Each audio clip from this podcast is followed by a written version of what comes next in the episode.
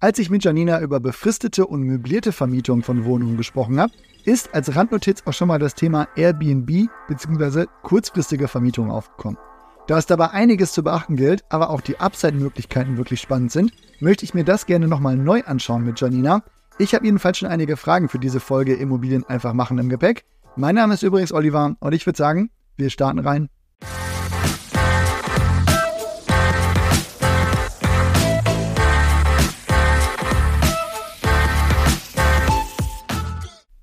Hi Janina, wir hatten das Thema Vermietung über Airbnb ja nur in einer Folge mal kurz gestriffen.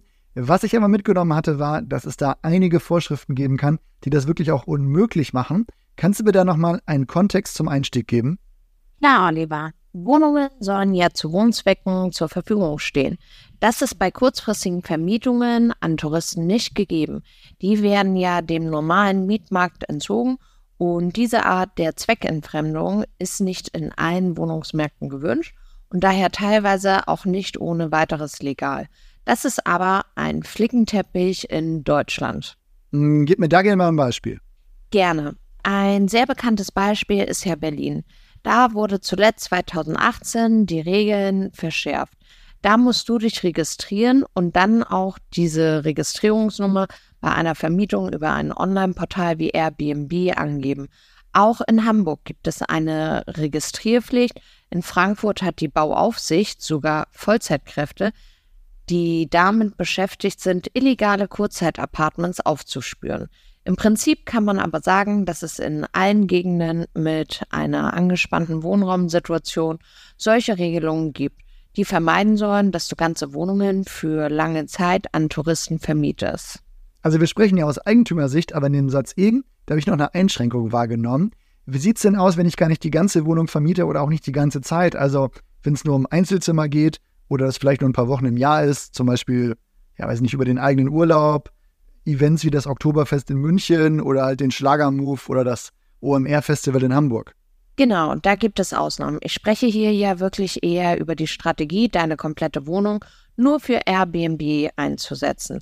Generell sind solche Vermietungen, also Einzelzimmer und nur für ein paar Wochen im Jahr auf jeden Fall möglich. Allerdings sind die Maximalstrafen auch happig. Ja gut, dann gehen wir zurück. Wir wollen nämlich wirklich über den Extremfall sprechen, also Vermietung über Airbnb als Strategie zur Erzielung von wirklich höheren Einnahmen als mit einer regulären Vermietung. Ist das in Großstädten denn dann völlig vom Tisch? Also, du kannst natürlich versuchen, eine entsprechende Lizenz zu bekommen. Das dürfte aber schwierig werden. Du kannst aber natürlich grundsätzlich auch gewerbliche Flächen dafür mieten und entsprechend nutzbar machen. Das Verbot gilt ja nur für Wohnraum. Hm, klingt interessant, aber jetzt auch nicht nach der Lösung für jemanden, der einfach eine frei gewordene Wohnung hat und sich fragt, was er jetzt damit tun kann. Nein, das sicher nicht. Gewerbeflächen anzumieten ist dann eher eine Taktik für Fortgeschrittene.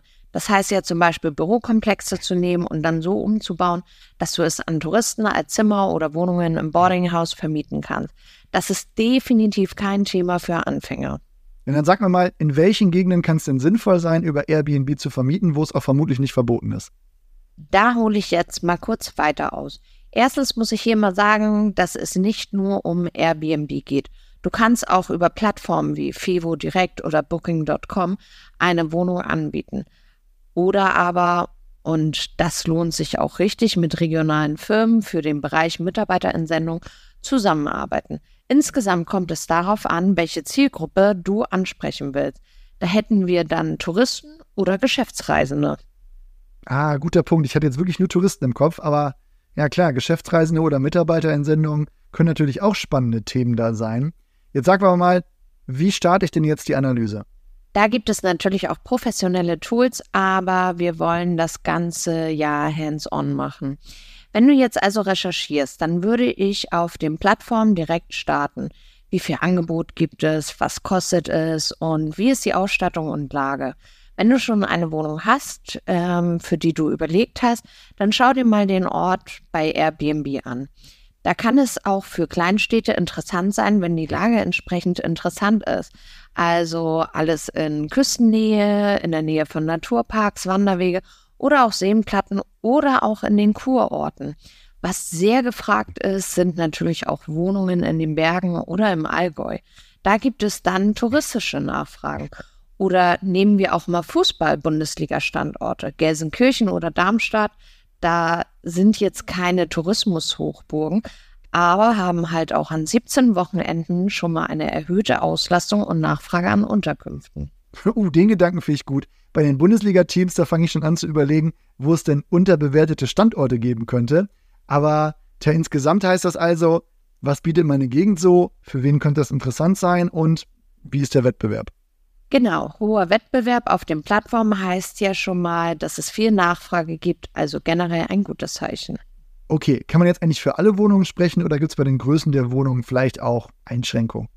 Generell würde ich sagen, dass sich alle Wohnungsgrößen eignen können. Bei sehr großen Wohnungen ist vielleicht die Frage, inwieweit man das wirklich gut auslasten kann. In einem Kurort vielleicht nicht die erste Wahl. Grundsätzlich solltest du wissen, was die Zielgruppe ist und wie die dann vor Ort unterwegs ist. Sich in eigenen Gegenden eher auf Gruppen zu spezialisieren, kann ja auch interessant sein, weil da eventuell aufgrund der Kosten pro Person auch Hotels eher weniger ein Thema sind. Ja, na gut, dann sagen wir jetzt mal, ich habe die Wohnung, die Nachfrage passt und erlaubt ist in einem Ort auch. Was mache ich jetzt? Erstmal anmelden. Du musst eine Nutzungsänderung von Wohnraum zu Gewerberaum machen. Das geht beim Bauamt und wie lange das dauert, ist wirklich unterschiedlich. Ja, okay, erwartbar etwas Bürokratie, aber jetzt was dann, wenn das genehmigt wird? Möblieren. Eine leere Ferienwohnung wird ja nicht angemietet. Also alles an Ausstattung besorgen, was man so braucht. Hm, Bett, Teller, Kühlschrank, Stühle, Beleuchtung, Badezimmerausstattung, Schränke. Also die Liste, die wird ja schnell sehr, sehr lang. Was muss ich denn da für eine Wohnung so rechnen? Ich habe eine Folge Janina Meets Friends mit Sadia gesprochen, die im Bereich Airbnb so richtig Gas gibt mit ihrem Partner. Sie kalkuliert für eine Ausstattung, natürlich auch je nach Größe, 5.000 bis 8.000 Euro für eine normale Zwei-Zimmer-Wohnung. Kann ja auch sein, dass du noch baurechtliche Anforderungen umsetzen musst. Dann wird es natürlich auch schnell teurer. Aber ich glaube, das ist ein guter Mittelwert, mit dem man sich definitiv befassen kann. Ja, okay.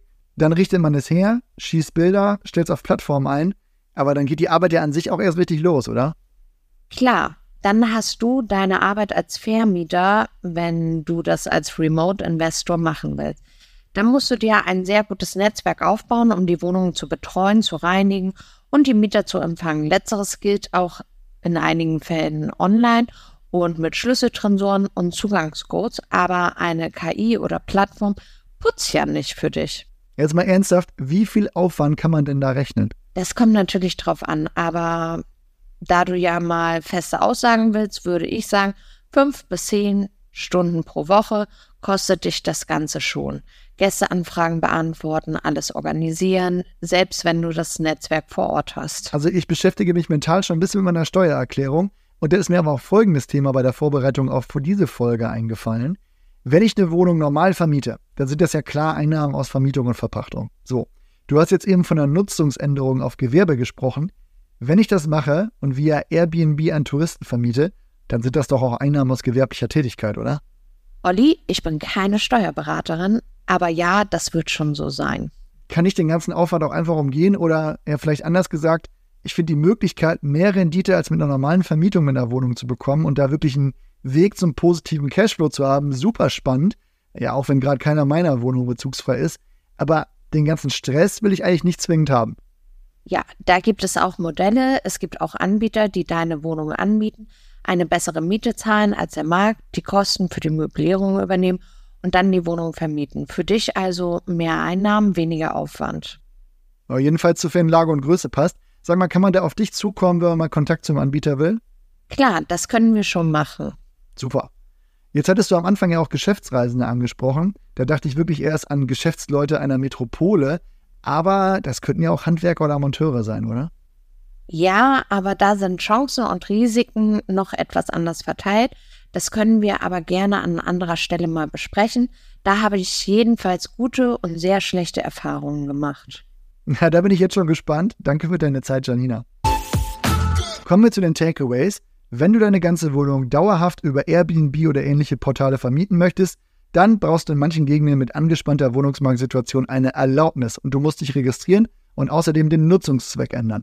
Letzteres musst du übrigens immer. Außerdem, und das hat mir Janina noch erzählt, als die Mikros schon aus waren, kann es natürlich auch sein, dass in der Eigentümergemeinschaft eine dauerhafte Kurzzeitvermietung auch ausgeschlossen ist, weil das natürlich auch den Hausfrieden, ja, sagen wir mal, belasten kann. Eine Recherche, ob sich das für den Standort und die Wohnungsgröße lohnt oder es einen Markt gibt, kannst du einfach über die Plattform selbst machen. Stichwort, der Wettbewerb zeigt an, dass es hier auch einen Markt gibt. Eine Wohnung lässt sich für 5.000 bis 8.000 Euro herrichten und kann dann mit 5 bis 10 Stunden Aufwand pro Woche und den Aufbau eines lokalen Supportnetzes auch vermietet werden. Wem das zu viel Aufwand ist, einige Anbieter mieten deine Wohnung auch an und kümmern sich um das Business dann selbst.